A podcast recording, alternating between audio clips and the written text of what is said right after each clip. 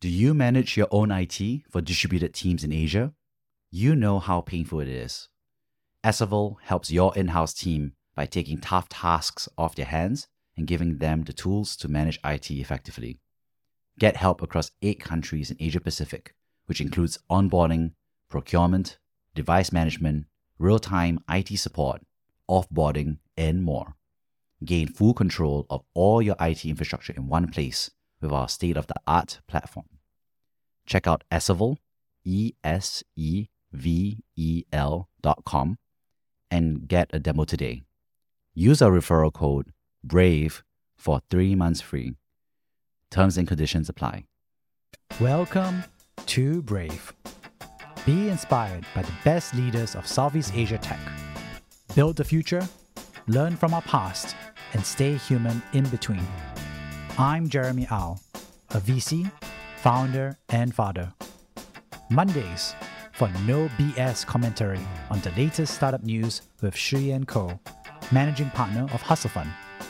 Thursdays for in-depth interviews of changemakers across the region, sharing about the highs and lows of their lives. Join us and over 10,000 subscribers at www.bravesea.com for transcripts, analysis, and community.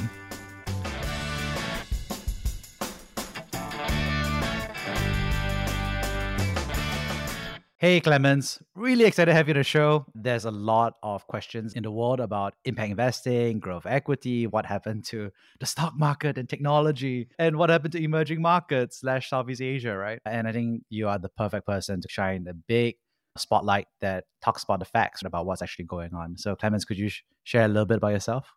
Absolutely. First of all, thank you, Jeremy. Thanks for having me on. It's really a pleasure to be here. Thanks for having me on this podcast.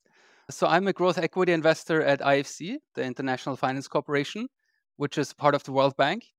And the World Bank's mandate is the reduction of poverty in developing countries or emerging markets, as some people call them. The World Bank is engaged in a lot of activities. As you can probably imagine, it's a big organization.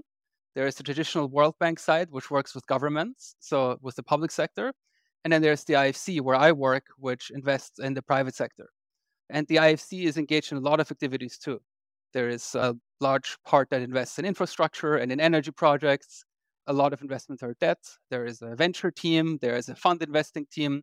And I personally work in the growth equity team, which means I focus on transactions on companies that have grown and matured out of the venture phase, but are still not large enough to attract large debt financings. So, how did you get into investing, right? I mean, you studied at London School of Economics, you went to Columbia University, and then later on you were going to Harvard Business School for your MBA. But how did you get into investing? Because you know, I think a lot of folks are like, yeah, I want to join a company, or folks are like, I want to build something.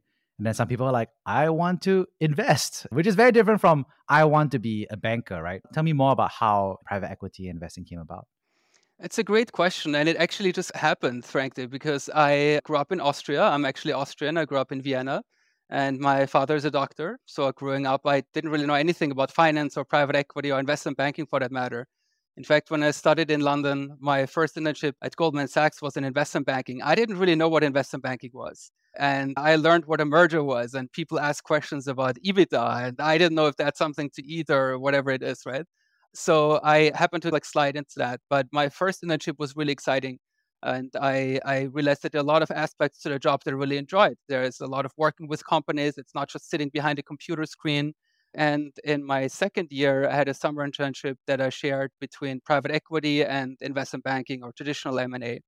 And I really, really enjoyed the investing side. What I really enjoyed more about it was it's very goals oriented. You don't really work for a client, you work for whatever you think are interesting things that you want to learn about and know about this company. And you focus on the things that are essential or important and have to discern those. And that's actually part of the work that I really enjoyed. When I graduated from school, my first job was at private equity at Neuberger Berman in the New York office, where I spent four years. Then I spent two years at at Clayton, Dubilier and Rice, also in New York, where I worked on large cap transactions. And then I went to business school where we met for the first time and then joined Bain Capital and then IFC. And when I think back on what led me to this path to IFC and investing with impact, it's actually pretty interesting because my first job at Neuberger Berman, I spent mostly investing in the Americas. So a large aspect was investing in more mature companies in North America. but I also helped build a Latin America strategy, which invested in more emerging and growth equity, earlier stage companies in Latin America. And I found that aspect of investing really, really exciting. And after two years at CD&R, where I worked on, on large cap LBOs, before going to business school, business school kind of forces upon you this consideration of what do you want to do in life? What do you want to do with your one wild and precious life? What is your goal in life and your motivation? And I tried to be really introspective because until then, I hadn't really thought about it, right? I kind of slid into initial investment banking and then investing.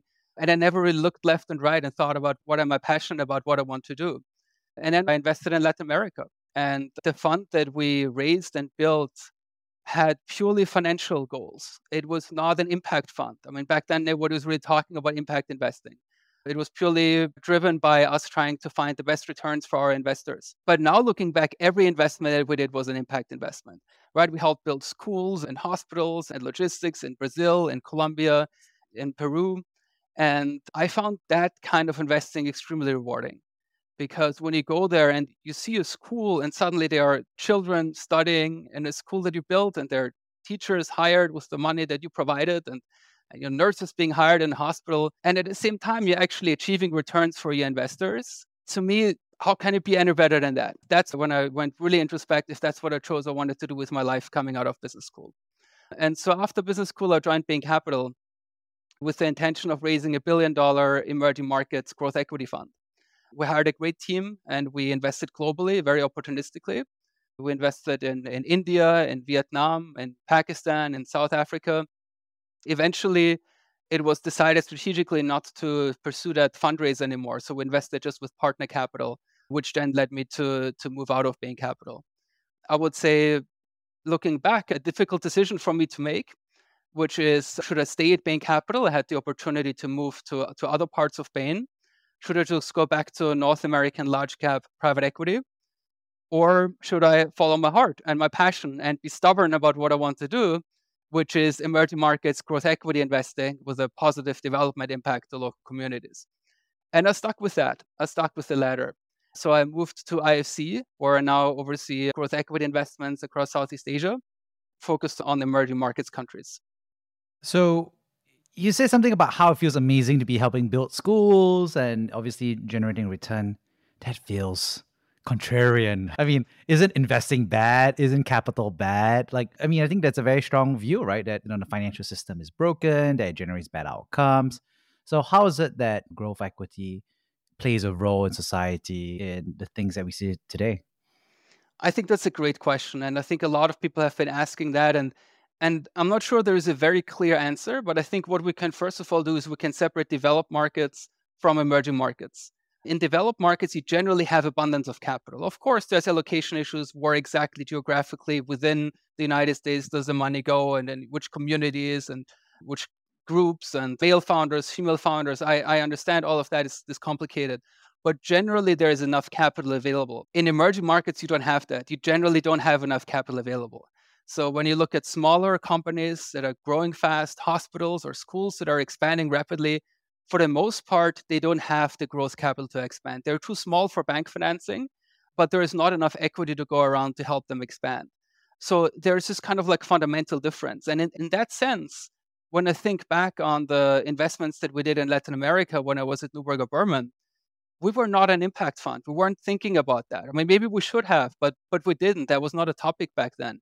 We're purely looking for returns, which we achieved, but at the same time, all this impact was created by just simply thinking about where can you invest in fundamentally strong businesses.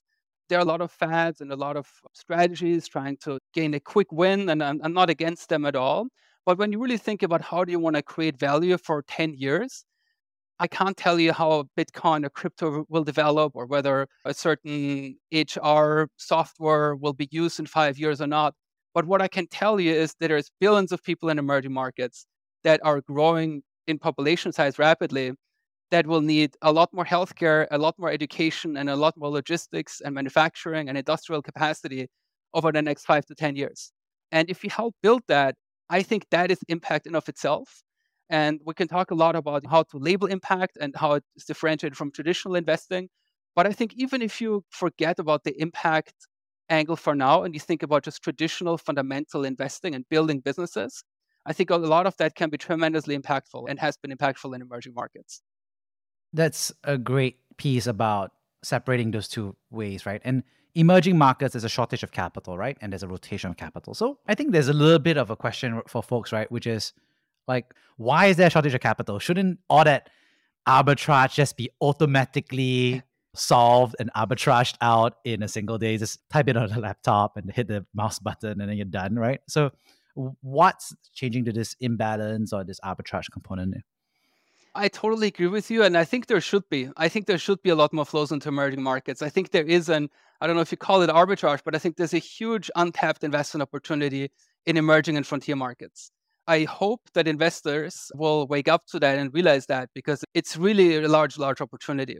It is obviously complicated. Emerging markets is, uh, investing is not particularly easy. And I will now not talk about public markets investing because it's its own animal.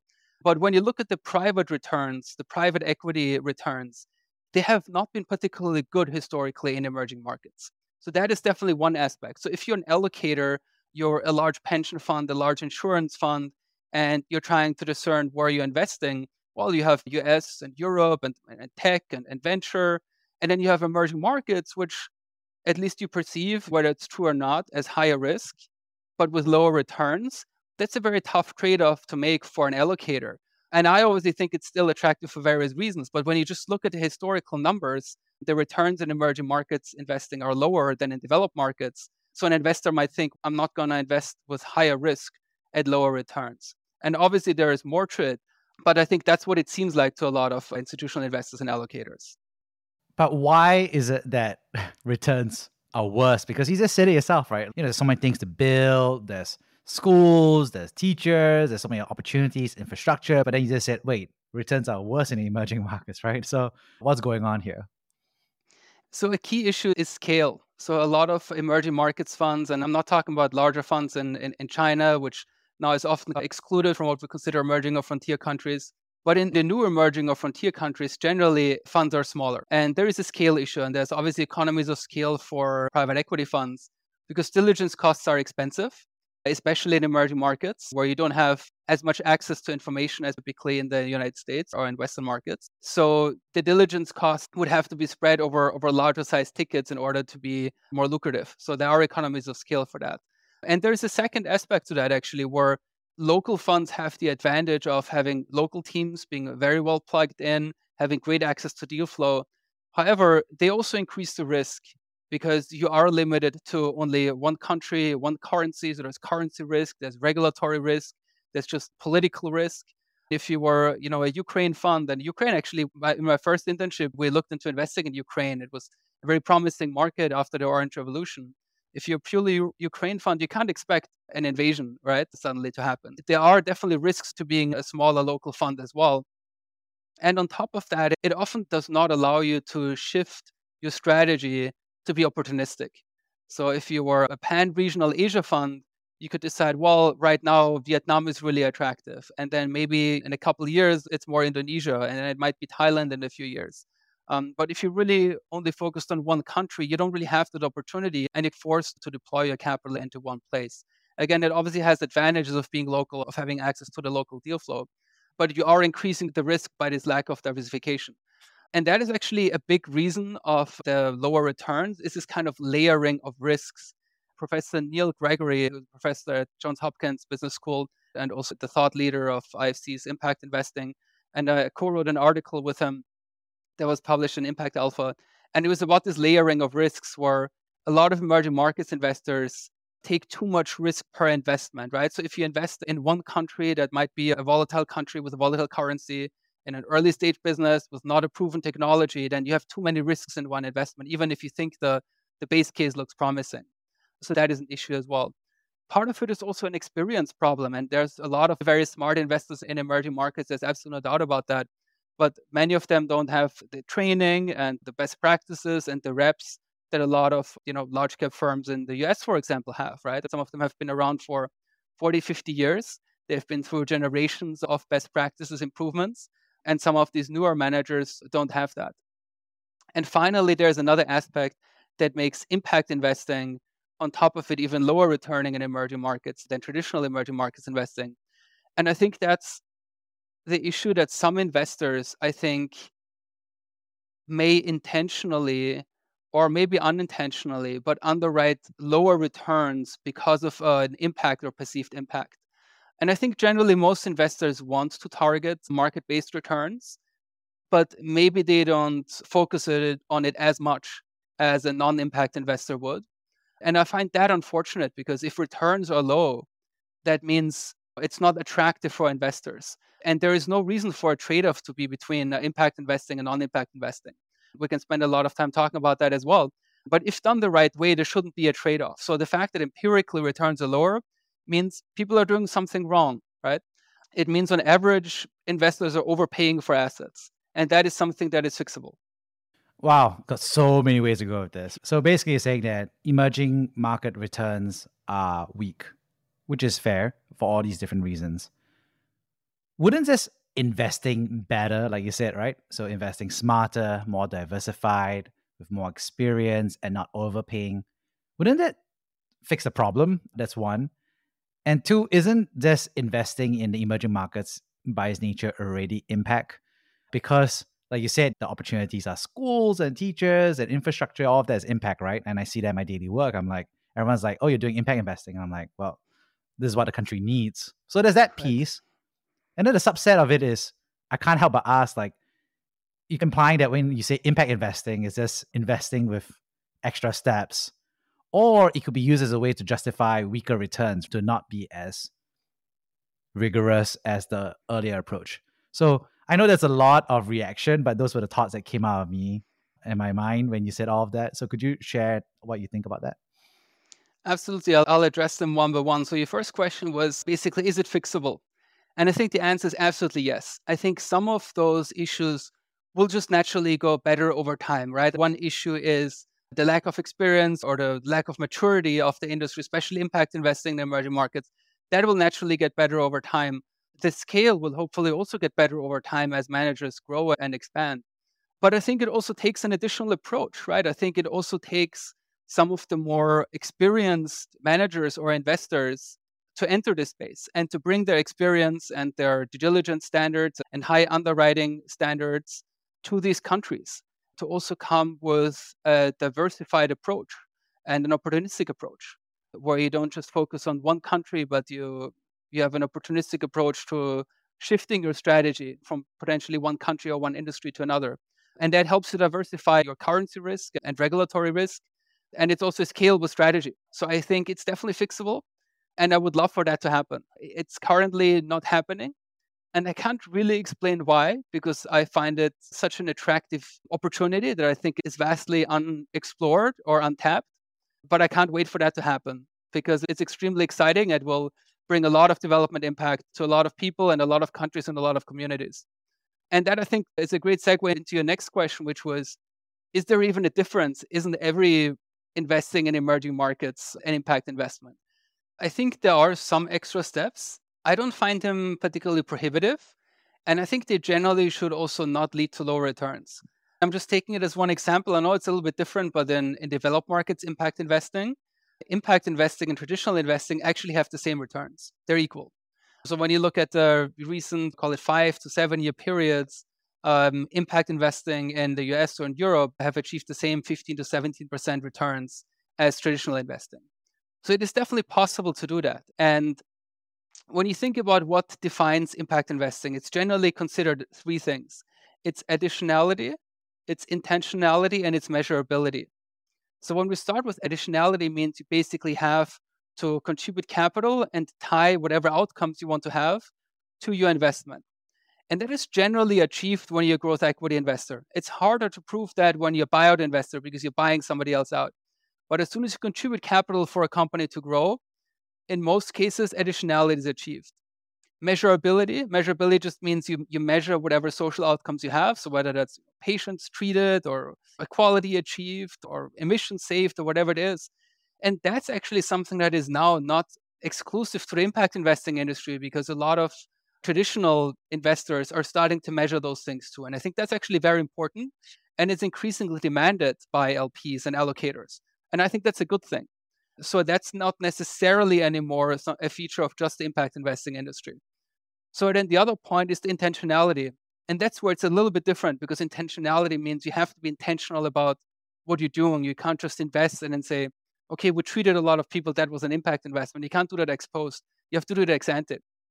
And that is a little bit of a difference. But I don't find it prohibitive because just the same way as you have different investing strategies, an infrastructure investor or a healthcare investor or a tech investor, nobody will say you're going to have lower returns because you're a health investor because you're missing out on I don't know, manufacturing returns or whatever it is. It's just a different strategy. And, and I think so is impact investing. And so, uh, as long as you intentionally declare where you want your impacts to be, and whether that's in the healthcare space or in the education space or in the emission space, I think that makes a lot of good and thoughtful long term investors, impact investors, if they have the right approach. And in that sense, it really should not be that different from a thoughtful growth equity investor in emerging markets in the first place. And now to your next question about extra steps. Yes, sometimes there are extra steps involved. So, for example, if you're investing in a pesticide company, sometimes pesticides are necessary, right, to, to protect crops and, and increasing needs to feed larger amounts of population and food security is a big problem. When you invest in such a company, you could have the what now a lot of people view the ESG or the negative filter approach to say, well, I don't want to touch that. That's not how an impact investor thinks about it. An impact investor thinks, well, this is clearly necessary because there are more people and less arable land. So we need more pesticides. We, we can't get around it. So how do we fix it? And how we fix it means you invest in a company and you help them get up to speed on phasing out toxic materials, on sourcing more sustainably, on disposing of waste the right way, of using proper PPE, of proper hiring practices, the right hazmat suits, all of these kind of things. And that might be a little bit annoying for the company in the short term, but in the long term, you're building a much fundamentally better company and a more sustainable company and a company that, that hopefully will not be in the newspapers for injuries or harmful chemicals. So that's how an impact investor thinks about it. And that takes time to, to create, but it's obviously a lot of value created. And it's not just, it's obviously financial value that's created because if you sell such a company to another investor or take it public, there should be a lot of interest for a company that's adhering to global standards. But also, you're obviously creating a lot of impact to the local community. That's the beauty of it. And finally, to your question of is it just an excuse for bad returns? I think, unfortunately, I think that happens often in the industry. And I think what the impact industry in emerging markets needs is more discipline. And that's more discipline from investors and from their investors, the LPs and the allocators because I think allocators should not simply accept low returns because of impact, because it has really been proven at this point there shouldn't be a trade off. So you have to hold your manager, you have to hold your investors to the same high standards as you hold everyone else. So really, impact should really not be an excuse for bad returns. And hopefully that will stop. Well, there's a there's a paradox slash crux of it, right? Which is impact investing, if done well, should be investing with a little bit more discipline, but really shouldn't change the fundamental return structure. Yet at the same point of time, impact re- investing returns are in practice lower than conventional investing, right, in emerging markets. Is that the real way to solve it from your perspective, or you think it's just not solvable? I, I think it is. I think it is very solvable. The solution is really in a, applying higher standards and for investors, allocators to hold their funds and their managers to the same high standards, so higher discipline, and enforcing this higher discipline and not accepting impact as an excuse for lower returns. So higher discipline is definitely, and, and it needs to be enforced. The other aspect is just simply experience. So, I mean, that will just grow over time. At least we would hope so. It is maturity. Like I said before, the emerging markets impact industry is pretty nascent. So as we're in this J curve in the early stages, it takes time for this value to be created. So that should also be alleviated over time. But also it goes back to the problem that I mentioned before. That's just an issue in emerging markets, and it's the problem of experience. And that can also be alleviated by more experienced funds and investors moving into this space. You've seen that in the developed markets where Blackstone and Neuberger Berman and LGT, Partners Group and KKR and Bain Capital and TPG have moved into impact investing. And again, overall, the returns show that there is no trade off there, but that has not really happened yet in emerging markets. And I wish for that to happen. I, I wish for all these impact funds, global managers that have really a strong talent pool and rigorous diligence and high standards to apply that to emerging and frontier markets impact investing. And that has not happened yet, and I hope that will happen soon. You're painting a picture of the future, right? Of strong investing in emerging markets that creates returns. What is the one trend or action that would accelerate us towards that brighter future? And what would be conversely be the one thing that decelerates us or prevents us from maybe potentially ever getting that in the future? That's a great question. I definitely think an accelerator would be what I mentioned before being developed markets, investors with a strong track record and underwriting standards and a strong talent pool to address this market. I think that would be almost the quickest fix that you can imagine. I can't fully explain why that hasn't happened yet. I think maybe there are more immediate, closer to home, and easier ways to achieve returns and make money. Maybe that's one reason. But I think eventually it will happen. I think people will eventually wake up to this opportunity. And that is a way to make that happen faster. Now, what will decelerate it is almost any world event that you can imagine. Because ironically, if developed markets are doing really, really well, and we've seen it over the last 10 years until recently, people storm into tech and Silicon Valley and I don't know, pretty much any kind of investing because there's so much to do at home and in the US. So people are not really interested in emerging markets because there's so much to do in the US. Ironically, if the opposite happens and there's a market downturn and potential recession and risk, the first thing that people do is they don't want to invest the money abroad, they want to keep it at home. Almost whatever happens in the world, it will be a decelerator but that's just investor psychology and it doesn't really address the underlying potential. It doesn't diminish the underlying potential that is there. Regardless of what happens, there's going to be like a billion more people in 10 years that need education and infrastructure and, and healthcare. I think it's almost a little short sighted not to see that. But I guess it just happens sometimes with investors. Some investors, like I guess, can be can be short sighted. But eventually, I hope that people will wake up to this opportunity set.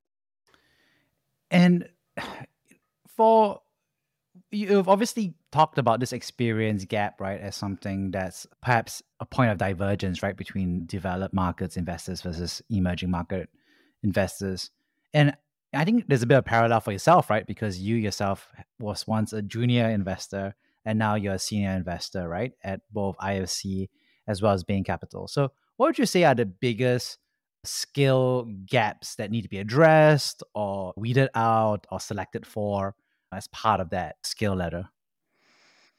I think it also goes back a little bit to investor discipline, and that has obviously multiple facets.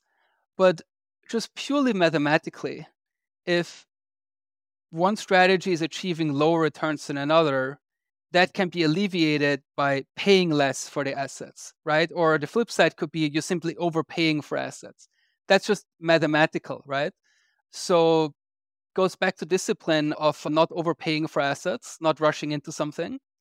I think another skill that is necessary is really fundamental and thorough diligence. And that sounds very obvious. And I thought it was obvious, but it really isn't. I think I've seen a lot of emerging markets investing be thematically driven and per se have an issue with thematic investing because if done well and thoughtfully, that can also be a good style of investing. But I think there's too much of that happening and too little of like fundamental investing. And fundamental investing is tough. You need to do a lot of digging and a lot of thorough diligence and analysis, turning every table over three times, crossing every T and dotting every I. And it's hard and it's complex. And it's obviously an additional complexity to already complex emerging markets. But especially if you're writing larger check sizes and you're investing in more mature companies, it is absolutely necessary. And I think perhaps some investors have grown with the market. They started as early stage investors and then they just kept going with their investment strategy and philosophy as they write larger checks and invest in more mature companies. However, there's a very different style. Like investing in later stage companies is a very different investor style and approach than investing early stage. And I did the inverse of that, right? So I can tell the story of how the inverse of that happened because I'm a trade large cap or a mega cap buyout investor who now morphed more into kind of a a late stage growth equity investing or smaller check sizes and more growthy companies. And yeah, you would think on the face of it, yeah, you're trying to find a good business. How is that different? There's a lot of very different aspects to it. And I think that might not have been fully recognized by some investors. You say all these things about how it means to be a better investor, right? Which is taking the time, paying less for weaker assets, and paying more, obviously, for better assets, and doing a due diligence, being thoughtful. And that's a very unpopular opinion, right? I mean, you know, every time I open up my Substack and email newsletters, especially in like tech and growth equity, it's like founder friendly. You got to move quick. I literally had a founder sit down with me. It's like, hey, if a company is gonna go big, then you should get in at any valuation, right? And I was like, but we don't know, right? It's hard, right? Building the future is hard, right? Much harder than most people think, right? Help me cross bridge the gap here, right? Is every investor destined to be founder unfriendly based on this thing, right? Or what's the sweet spot that actually makes this I don't know marriage work between founders who are building the business versus equity investors? I think you're addressing a great point, and I think this really goes straight to the heart of, of some of these issues, right? Is that as the company stage develops, the investor approach has to change. You know, a seed investor is very different from a Series A investor, is very different from a Series B investor. And when you look at an earlier stage investor, somebody invests Series A and Series B, 5, 10, maybe 15 million checks, you have to be very founder friendly and you have to be very founder oriented because a lot of these companies are still very founder driven. And that is totally fine. So I'm not disagreeing at all with this approach for early stage companies. But when you're moving into larger and later stage companies, when you're moving into kind of 30, 40, up to 60, 70 million check size tickets into Series C, Series D companies, the founder becomes a lot less important because at that point you're looking for proper corporate governance, right? You're looking at succession and a board and a proper league of executives. And you actually want the founder to be a little bit de-emphasized for risk mitigation and succession and proper leadership, etc. So the style changes because at that point, the board and the management and the company and the business model becomes a bit more important than the founder. And uh, at that point, also, you have more track record to analyze, right? So you're not really focused as much on the track record of the entrepreneur because you at that point probably have five years of financials that you can analyze and look at of the actual company and extrapolate that. And if you're a Series A investor, you, you might not really have that, or you might have just, you know, 500% growth last year and 1000% before. It's really hard to extrapolate that. But when you're looking more in like a steady state scenario, then the historical financial track record becomes a lot more important and more analyzable. I think th- those are some of the reasons why the approach changes. So I think there's a very good theoretical view, right, of what that means. But it doesn't feel like that happened over the past few years, right? I mean, you know, a record number of unicorns were minted, right? Primarily due to growth equity, right? And now this year we're starting to see a lot of unicorns what happens when a unicorn goes in reverse? I think they're minted, they're deminted, they're dehorned, yeah. uh, and decapitated, right? Like you said, there's a lot of really smart, disciplined investors all walking around the table, and then somehow it's like falling apart, right? So was it like maybe just like a broad, like macro, like this maybe the Austrian economic side coming out. Interest rates were highly distortionary because of zero interest rates. So everybody was rational, but it was just all rationally doing it with the wrong yardstick.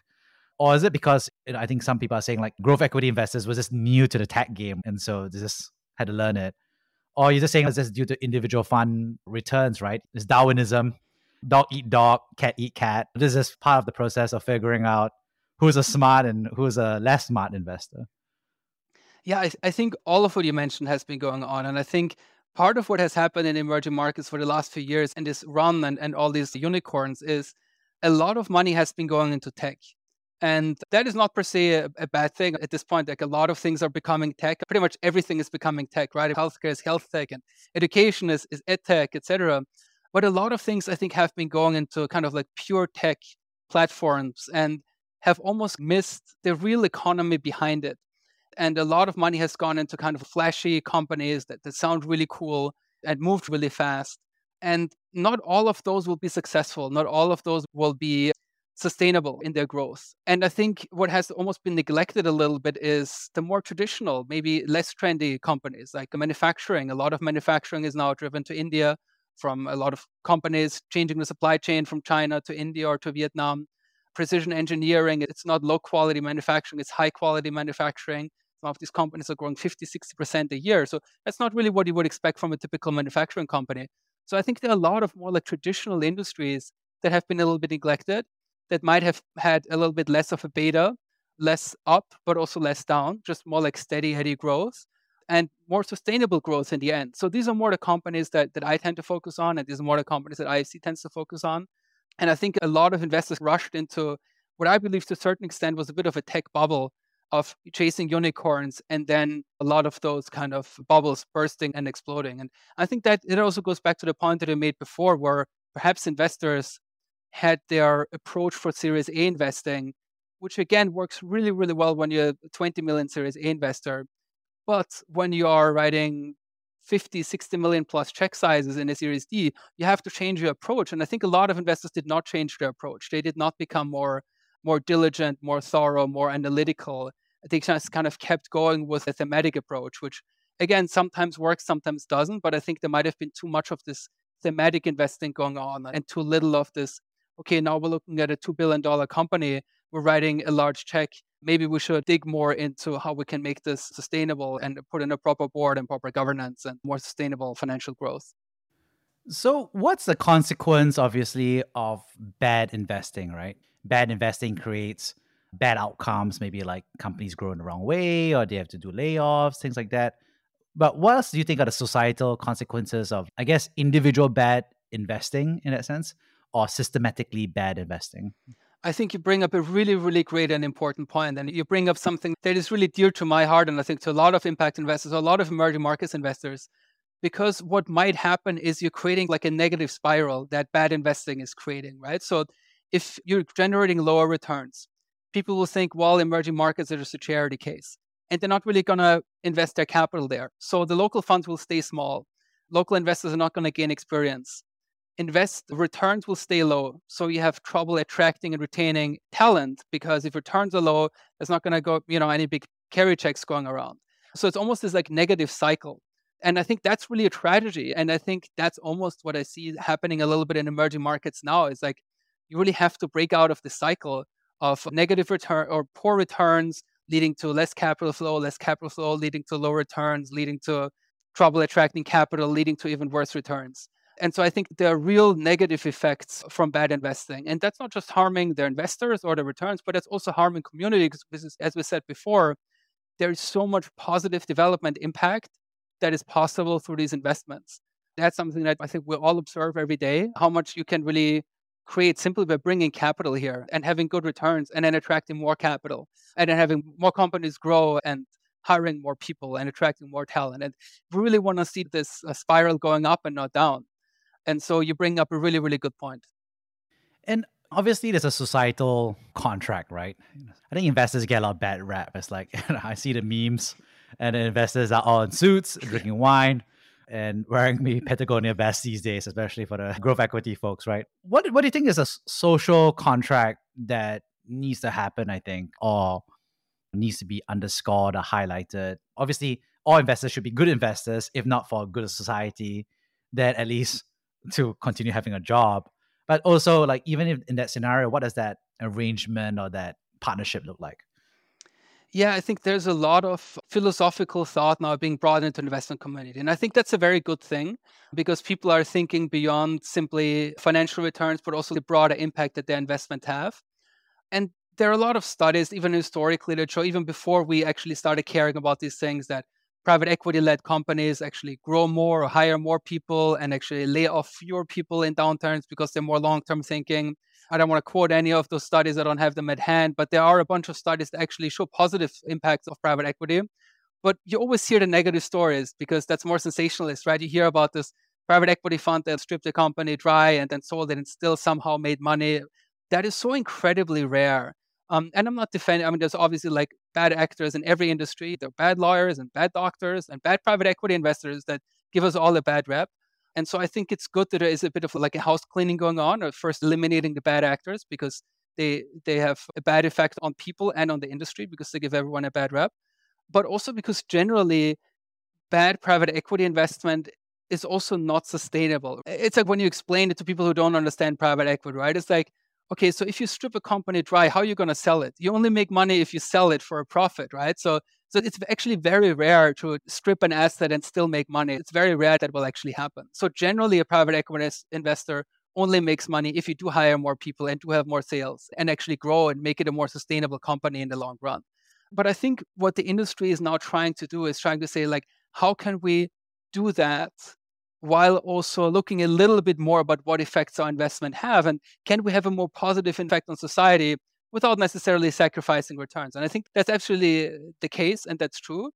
And i think there's actually positive alpha from that being created. I mean when you just think about esg right if you break it up into environmental social and governance yes there, there might be some fluff around it and there's a lot of rethinking in this industry. Is it worth it? Is it not worth it? But if you just think about this individually environmental diligence. Maybe in the 80s that was a hippie thing to do. Now every private equity fund in the world does environmental diligence just simply for risk management. Governance. A lot of companies fail simply because there's no proper governance there. So, yes, it's proper investing and proper risk mitigation to have proper governance. Similarly, in social aspects, that's not necessarily an esoteric concept, but if you attract the right people, if you uh, attract a good talent pool, that means you have to create an attractive work environment that's not hostile to, to women or minorities to attract the best talent to your companies. You don't want to be a front page of the Wall Street Journal for mistreating your employees. So all of those are actually really important fundamental factors that I think now are being integrated more into mainstream investing as it is because people are realizing, hey, there's more to that. It's not just an esoteric concept. It actually focuses us and forces us to think more sustainable and think more long term. And so I think this rethinking in the industry is is having positive long term effects. And you shared about these growth equity fundamentals, which really advocates that active approach, right? Hands on in terms of due diligence, in terms of corporate governance. And there's also a very strong push for a passive approach, right? One is active, highly concentrated, do a lot of work versus passive, spread it out. Some people may even call it spray and pray. Are you like what an active camp, or I guess what scenarios would lean more towards one or the other? Yeah. So when you say passive, there is some approach and maybe more the public uh, investing domain on this ESG investing and ESG index funds. I, I have trouble really seeing the impact behind that. It might be there. I personally, as a private investor, I have trouble seeing a lot of that being really driving a lot of like positive change. I personally think that an active approach is required to have to have positive impact. And this also goes back to, you know, the example that we mentioned before where a more passive investor might simply say, "Oh, I don't touch pesticides because that's bad." But an active investor says, "Well, hey, they're actually necessary and let's actually do it the right way and make it a sustainable company." And that's how we create impact and build value. When it comes to like the spray and pray approach, this goes back to what I mentioned before about thematic investing. And I don't think that's bad per se because I think in general, any dollar of growth capital that you bring to emerging markets is a win. Any additional dollar that goes into hiring more people and building more and, hiring talent and building more infrastructure is a win. So uh, if this is done through a spray and pray approach, that's not necessarily bad, but I think it's certainly limited because you only see the fast growing industry, the trendy ones, those that are growing fast you might say, okay, e-commerce is big, so now I'm going to invest in like five e-commerce companies in Indonesia. And then I don't think there's anything wrong with this investment approach because, like I said, you are bringing new capital to these countries. That is a positive thing, but you're missing out on a lot of stuff. You're missing out on fundamental companies that might not be in those industries, or you might be missing out on this one company that's actually better than all of the others. And so I think the spray and pray approach just misses a lot and I think that's what's happening a little bit in emerging markets. There's maybe too much of that happening and too little of finding the gems happening. Oh, you you made me excited because I think it's fair, right? Which is I think an active approach. Actually, you're making the social impact case for active investing is a better corporate citizen and societal citizen, right, than a passive investing. It's just that you are very expensive, right? I guess it just reminded me. So the crux of passive investing is like that board member is very expensive, that due diligence is very expensive.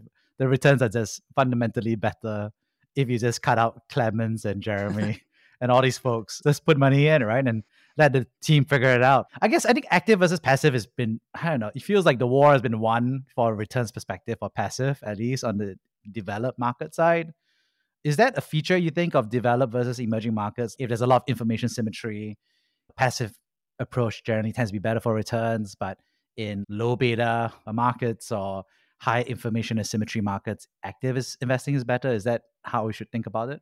Perhaps that's true. I mean, I think the the passive investing works for some industries and just doesn't work for others, or it doesn't work as well. If it works for high growth tech, that might very well work, right? But it might not work for manufacturing, and vice versa.